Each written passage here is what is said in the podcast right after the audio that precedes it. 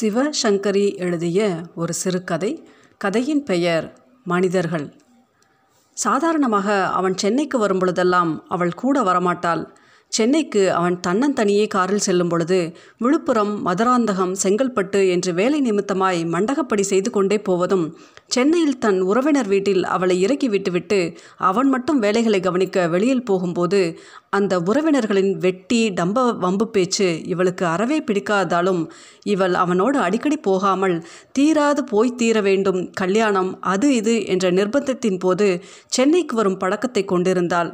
அவள் வடக்கே பிறந்து வளர்ந்தவள். அவளுக்கு தெரிந்தவர்கள் உறவினர்கள் எல்லோரும் வடக்கே தான் இருந்தார்கள். கல்யாணமாகி ஆறு ஆண்டுகளாக மட்டுமே தென்னிந்திய நகரில் வாழும் அவளுக்கு சென்னை மேல் அலாதி பாசம் பிடித்தம் இல்லாததில் ஆச்சரியமில்லை. ஆனால் இந்த முறை அவன் கிளம்பினபோது நானும் வரேன் என்று அவளும் புறப்பட்டாள். ஒரு அவசர வேலையை கவனிக்க காலையில் புறப்பட்டு நேராக சென்னைக்கு போய் மாலையே திரும்புவதாக அவன் சொன்னதாலும் அடுத்த வாரம் வரும் பிறந்த நாளுக்கு புடவை வாங்க வேண்டி இருந்ததாலும் சிகப்பு கல் வளையலில் உதிர்ந்துவிட்ட கல்லை வைக்க நகைக்கடைக்கு போக வேண்டிய ஜோலி இருந்ததாலும் அவளும் புறப்பட்டாள். திட்டமிட்டபடி காலையில் கிளம்பி பத்து மணிக்கெல்லாம் அவர்கள் சென்னையை அடைந்தார்கள். பனகல் பார்க் அருகில் அவளை விட்டுவிட்டு அவன் சாஸ்திரி பவனுக்கு போனான். புடவை கடையில் ஆசை திற புடவைகளை அலசி இருநூற்று முப்பது ரூபாய்க்கு ஒரு புடவையை தேர்ந்தெடுத்த பின்னர் அவள் பக்கத்தில் இருந்த நகைக்கடைக்கு போனாள். பத்தரிடம் வளையில் கல் வைக்க சொல்லிவிட்டு ஷோகேஸிலிருந்து புது தினுசு தோடுகள் செயின்கள் மோதிரங்களை பார்வையிட்டு முடிப்பதற்குள் வலை தயாராகி வந்துவிட்டது. ரிப்பேருக்கான கூலியை அவள் கொடுப்பதற்கும் அவன் வேலை முடித்து திரும்புவதற்கும் சரியாக இருக்கவே இரண்டு பேரும் அங்கிருந்து டிரைவின் ஹோட்டலுக்கு போய் மதிய உணவை முடித்து கொண்டார்கள். எஸ்இ சாயங்காலம் நாலு மணிக்கு மேலே தான் இருப்பாராம். ஃபோன் பண்ணினேன். இப்போ என்ன பண்ணலாம்? மாமாவாத்துக்கு வேணால் போகலாமா? அவள் முகம் சினுங்கினாள் வேண்டாம். ஏண்டி காத்தால வந்தவ வீட்டுக்கு இப்போ தான் வரதான்னு சண்டை பிடிப்பா. சாயங்காலமே ஊருக்கு போயிட போகிறோம் இந்த தடவை மாமாவாத்துக்கு போகட்டா என்ன? அவளுக்கு தெரியவா போகிறது மாமாவாத்துக்கு மட்டும் போக தெரியறது எங்கள் அத்துக்கு வரக்கூடாதான்னு உங்கள் அத்தை கேட்பா so let's skip visiting this time அவன் ஒப்புக்கொண்டான். சாப்பிட்டு விட்டு ஒரு மணி ஆட்டத்துக்கு ஒரு ஆங்கில படத்துக்கு போவது என்றும் பிறகு வேலையை முடித்துக்கொண்டு ஊருக்கு புறப்படுவது என்றும் அவன் சொன்னது அவளுக்கு பிடித்திருந்தது. படம் முடிந்து வெளியே வரும்பொழுது மணி மூன்று ஐம்பது. தலை வலிக்கிற மாதிரி இருக்குது காஃபி சாப்பிட்டுட்டு உங்கள் டவுன் வேலைக்கு போகலாமா அவனுக்கு சம்மதம் இல்லை. மணி ஆயிடுத்து நாலு மணிக்கு எஸ்சியை பார்க்க அப்பாயின்மெண்ட்.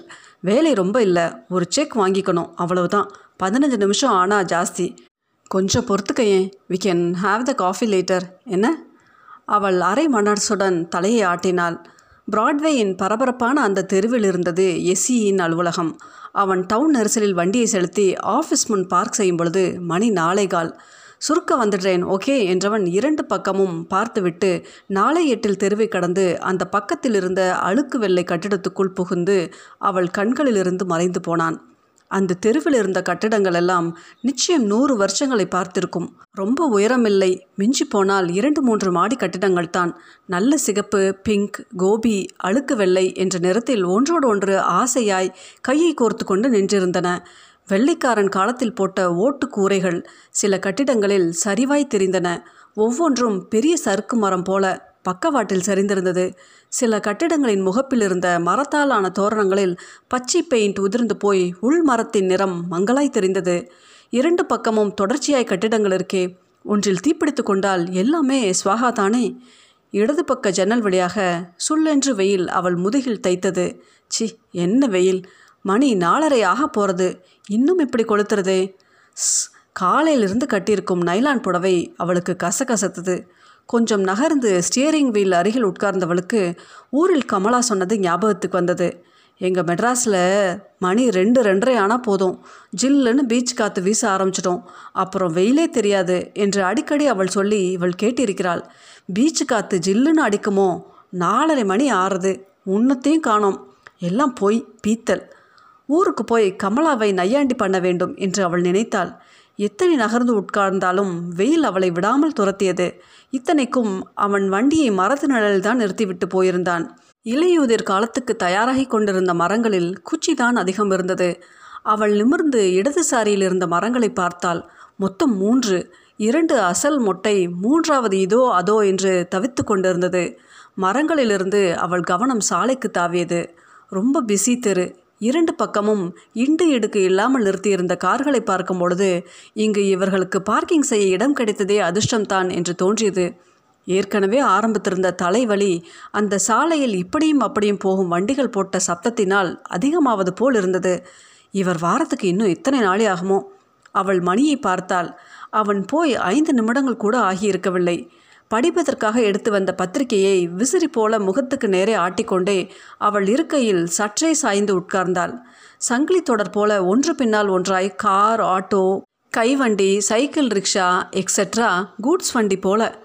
சின்ன வயசில் கூட்ஸ் வண்டியை பார்க்க நேர்ந்தால் அதன் பெட்டிகளை ஆர்வத்துடன் எண்ணுவது நினைவுக்கு வந்தது.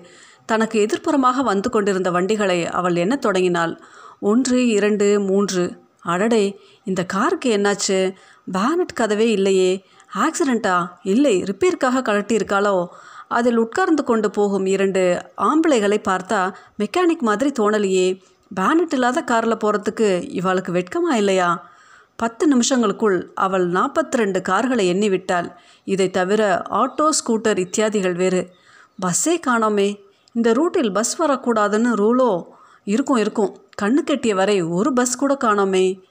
பார வண்டியை முக்கி முனகி கொண்டு இழுத்து வந்த ஒருவன் அவளுக்கு கொஞ்சம் தள்ளி பாரத்தை ஒரு கையால் பிடித்துக்கொண்டே முகத்தை வலது பக்கம் திருப்பி மறு கையால் கணத்தில் போட்டுக்கொள்வதை அவள் பார்த்தாள். எதுக்காக கணத்தில் போட்டுக்கிறான்?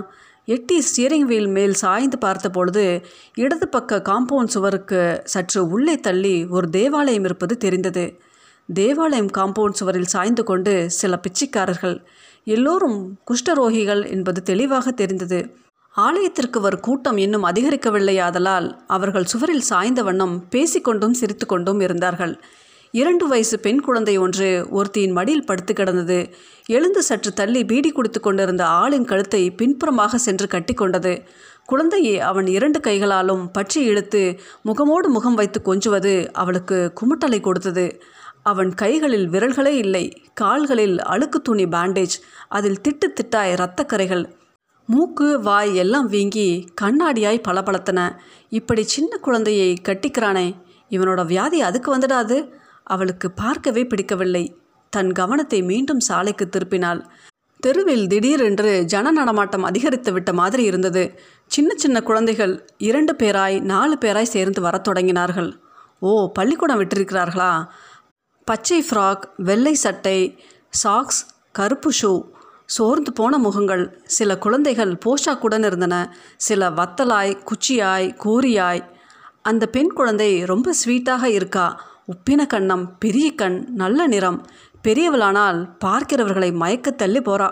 எல்லாம் ஆங்கிலத்தில் பேசிக்கொண்டு போயின. தெருவின் சந்தடியில் ஒன்றும் தெளிவாக புரியவில்லை. ஒரு பையன் காலி டப்பா ஒன்றை காலால் உதைத்து கொண்டே போனான். வண்டிகளின் சக்கரங்களில் அந்த டப்பா அவ்வப்போது பட்டு நசுங்குவது அந்த பையனுக்கு ஆனந்தமாக இருக்க வேண்டும். எதிர் சாரியில் இரண்டு மூன்று பங்க் கடைகளை பல குழந்தைகள் முற்றுகையிட்டதில் அவள் கவனம் அங்கு தாவியது. நன்னாரி சர்பத் ஐ வாண்ட் மேங்கோ ஜூஸ். நல்ல ஐஸ் போட்ட கோக் இருக்கா மேன் வசதியுள்ளவை தாக சாந்தி செய்து கொண்டன. இல்லாதது அது பாட்டுக்கு போனது. இத்தனை நாளிகை உரைத்த வெயிலின் கொடுமை சட்டென்று குறைந்து போய் இதமான காற்று வீசத் தொடங்கியது. திடீரென்று நிறைய வயசு பெண்கள் வர ஆரம்பித்தார்கள். எதிர்கட்டிடங்கள் பக்கவாட்டு கட்டிடங்கள் என்று ஒவ்வொன்றிலிருந்தும் நிறைய பெண்களும் கொஞ்சம் ஆண்களும் வெளிப்பட்டார்கள். ஆள் நடமாட்டம் தொடங்கிவிட்டதை புரிந்து கொண்டு சொல்லி வைத்தாற்போல் தேவாலயத்து பிச்சைக்காரர்கள் தங்கள் தங்கள் இடத்துக்கு வந்து தகர குவளைகளை நீட்டுவதை அவள் பார்த்தாள். சாலையில் இறங்கி நடந்த சில பெண்கள் தேவாலயத்துக்குள் போனார்கள். ஓரிருவர் கன்னங்களை கையால் தொட்டு வாயில் விரலை வைத்து முத்தமிட்ட வண்ணம் தொடர்ந்து நடந்தார்கள். ஓட்டமும் நடையுமாய் ஒரு பெண் போவதை அவள் பார்த்தாள். என்ன அவசரமோ? பஸ் பிடிக்கணுமோ? ஆத்தில் வேலை இருக்குமோ? இல்லை சினிமா கினிமா போகிற அவசரமோ? அந்த மேனேஜர் யமகாதகன் ராணி டைப் அடிக்க சொல்லி விரலை அவளை தாண்டி போகும் பெண்களில் ஒருத்தி பேசுவது தெளிவாக கேட்டது. விரலை என்ன பண்ணுவாள்? ஒடிச்சிடுவானோ? இல்லை வீங்க வச்சிடுவானா? சில பெண்களின் தோற்றங்கள் அழுது வடிந்தன சில முகங்கள் அலம்பி பவுடர் போட்டு தலைவாரி ஜம்மென்று இருந்தன. இவாளுக்கெல்லாம் என்ன வேலை? பாதி நேரத்து அரட்டையிலும் கேன்டீனிலும் செலவழித்து விட்டு பாக்கி பொழுதில் இரண்டு ஃபைல்களை பார்த்தேன் என்று பேர் பண்ணிவிட்டு நூற்று கணக்கில் சம்பளத்தை வாங்கிக்கிறது தானே? நெஞ்சிலே கையை வச்சு எத்தனை பேரால் நான் வாங்குற சம்பளத்துக்கு உண்மையாக உழைக்கிறேன்னு சொல்ல தைரியம் இருக்கு. ஒரு லூகோடர்மா வந்த பெண் அவளை தாண்டி போனாள். உதட்டில் கழுத்தில் கைகளில் வெள்ளை திட்டு கண்டிருப்பது புரிந்தது. ஆரம்ப ஸ்டேஜ் போல் இருக்கே வைத்தியம் பண்ணிக்கிறாளோ என்னமோ. முதல்ல வரைச்சியே ட்ரீட்மெண்ட் பண்ணினா வியாதி பரவாதுன்னு கோகிலா சொன்னாலே அவளோட நாத்தனாருக்கு இப்படித்தான் வந்ததாம். சித்தம் வைத்தியம் பண்ணாலாம் உள்ளுக்கு மருந்து கொடுத்து மருதாணியை அரைச்சு வெளுத்த இடங்களில் பூசிக்க சொல்லி சோப்பை கையில் தொடாதே நைலான் கிட்ட போகாதே யூ வில் பி ஆல்ரைட் நாராம் டாக்டர். இரண்டே மாசத்தில் நல்ல பலன் இருந்ததாமே. இந்த பொண்ணுக்கு இது தெரியுமோ என்னமோ. அலுவலகத்திலிருந்து வீடு திரும்பும் ஆண்கள் கூட்டமும் இப்போது அதிகரித்து போனது. பிச்சைக்காரர்களின் வருமானமும் பங்க் கடையின் வியாபாரமும் கூட கூடுதலானதாக அவள் நினைத்தாள். பாவாடை மாதிரி புரள புரள பேண்ட் தொளதள ஷர்ட் பட்டை பெல்ட் மர ஷூ மூஞ்சி தெரியாதபடி மீசை கிருதா தலைமுடி ச இன்னார் தான் இன்னது பண்ணிக்கிறதுங்கிறதே இல்லையா? அந்த மனுஷரை பாரு வழுக்க தலை ஆனால் கிருதா மட்டும் தாடையை மறைத்து கொண்டு வயசு ஐம்பது இருக்குமா? இந்த வயசில் கொஞ்சமும் சூட் ஆகாமல் இது என்ன வேஷம்? அவளை தாண்டி போன பலரின் கைகளில் சிகரெட் சிலர் விரல்கள் மஞ்சளாகவும் உதடுகள் கருப்பாகவும் பற்கள் பிரவுனாகவும் இருந்தது கூட அருகில் அவர்கள் நின்று பேசும்போது அவளுக்கு தெரிந்தது. ஒரு கர்ப்பிணி பெண் தாண்டி போனால் கூடவே ஒரு ஆள். கணவனா இரண்டு பேரும் ஒரே ஆஃபீஸில் வேலை பார்க்கிறார்களோ? ரொம்ப சௌகரியம். ஒன்றா வந்து ஒன்றா போகலாம். That blouse was so low and ஒரு இளவட்டம் பெருமையை பேச அவனுடன் வாயை பிளந்த வண்ணம் இன்னும் இருவர் போகிறார்கள். எதை பற்றி சொல்லுகிறான்? முதல் நாள் பார்த்த ஒரு பெண்ணை பற்றி சினிமாவை பற்றி இல்லை தான் பணம் கொடுத்து அனுப்புவித்த ஒரு அனுபவத்தை பற்றி. தெரு ஜகஜகவென்று கூட்டத்தால் நிறைந்து போனதால் அவளால் நிதானமாக ஒருவரையோ ஒரு பேச்சையோ கேட்க முடியவில்லை. தலையில் சொட்டை விழுந்த பெண் இன்னொரு பெண்ணோடு போனாள். வழுக்கைன்னு வானானுட்டாங்க. நைனா முன்னையே சொல்லியிருந்தோம் அவங்க பெண் பார்க்க வந்து வேண்டாம் என்றானா? அடப்பாவமே இப்போதெல்லாம் தினுசு தினுசாய் விக் கிடைக்கிறதே வாங்கி வைத்து கொள்ளக்கூடாதோ? கூட்டமாய் அவளை தாண்டி தாண்டி ஜனங்கள் போனார்கள். இவன் நல்ல மாதிரி இருக்கான். அவன் மூஞ்சியே சகிக்கல. இவனுக்கு சைட் பர்ன்ஸ் எவ்வளோ அழகாக இருக்குது இந்த மாதிரி மீசை வச்சுக்கோங்கன்னு இவர்கிட்ட சொல்கிறேன் காதில் போட்டுண்டா தானே. ஐ டோன்ட் லைக் இட் உதட்டில் கொச கொசன்னு இருக்குங்கிறார். ஒரு சிறுமி அழுது கொண்டே போனாள். பேனாவை தொலைத்து விட்டாலோ? இல்லை கீழே விழுந்து அடிபட்டு கொண்டாளா? கம் என்று சென்ட் மனம் அவளை தாக்கியதால் பார்வையை அங்கு திருப்பினாள் டோப்பாஸ் வாசனைத்தான் இது நிச்சயம். ஒரு அழகான பெண் திடமான ஆண் கையில் சின்ன குழந்தை. வாட் அ லவ்லி ஃபேமிலி குழந்தைக்கு ஆறு மாதம் இருக்குமா? எங்கே போகிறா பீச்சுக்கு? நோ ட்ரெஸ்ஸை பார்த்தா கிராண்டாக இருக்கே. Must be for a wedding taxi ஒன்று எதிர்ப்பக்கத்திலிருந்து வந்தது. ஜன சந்தடி காரணமாய் அவளுக்கு அருகில் சில நொடிகளில் நின்று புறப்பட்டது. பின் சீட்டில் ஒரு நடுத்தர வயது ஆண் படுத்திருப்பதும் முன்னால் பின்னால் உட்கார்ந்திருப்பவர்கள் சிவந்த கண்களுடன் இருப்பதும் தெரிந்தது. உடம்பு சரியில்லாமல் டாக்டரிடம் கூட்டி போகிறார்களா? மனுஷருக்கு நினைவு இருந்த மாதிரி தெரியலையே. ரொம்ப வயசான மாதிரியும் இல்லை. பாவம். அவளுக்கு கவலையாய் இருந்தது. தேவாலயத்தின் வாசலில் இருந்த பிச்சைக்காரர்களின் குரல்கள் திடீரென்று ஓங்கி ஒலித்தது. அவள் கவனத்தை கவர்ந்தன. புதிதாக வந்த இரண்டு பிச்சைக்காரர்களை பார்த்து குழந்தையை கட்டி விளையாடினவன் கத்தி கொண்டிருந்தான். ஏன் கத்துகிறான்? என்ன சொல்லி திட்டுகிறான்? ஜன்னல் வழியாக தலையை சற்றே நீட்டி அவள் கேட்க முற்பட்ட போது அவன் அறக்க பறக்க வந்து சேர்ந்தான். கதவை திறந்து உள்ளே அமர்ந்து சாரிம்மா ரொம்ப நாளி ஆயிடுத்து இல்லை? நான் என்ன பண்ணுறது எஸ்இ மீட்டிங்கில் இருந்தார். என் காடை உள்ளே அனுப்பினதும் என்னை உள்ளே வர சொல்லி ஊர்க்கதையெல்லாம் பேசிகிட்டு இருந்தார். பாதியில் எப்படி எழுந்து வர்றது? I fell so bad cheque கொடுத்தார். பெரிய அமௌண்ட் நியர்லி சிக்ஸ்டி தௌசண்ட் அப்புறம் காஃபி வரவழைச்சு பேச ஆரம்பிச்சிட்டார். ஐ எம் ஸோ சாரி தலைவலி ஜாஸ்தியாகிடுதா வேர்த்துதோ? ஐ எம் சாரி சொன்ன நேரத்துக்கு அஞ்சு நிமிஷம் தாமதமாக வந்தாலும் பல மணி நேரங்களுக்கு அதையே சாக்காக கொண்டு முகத்தை இரண்டு முழங்களுக்கு அவள் தூக்கி வைத்துக் கொள்வது அவன் அடிக்கடி அனுபவப்பட்ட சமாசாரமானதாலும் மனைவியை நிஜமாகவே வெகு நாளிகை வெயிலில் காக்க வைத்து விட்டதை உணர்ந்ததாலும் அவன் பரிதவித்து பேசினான்.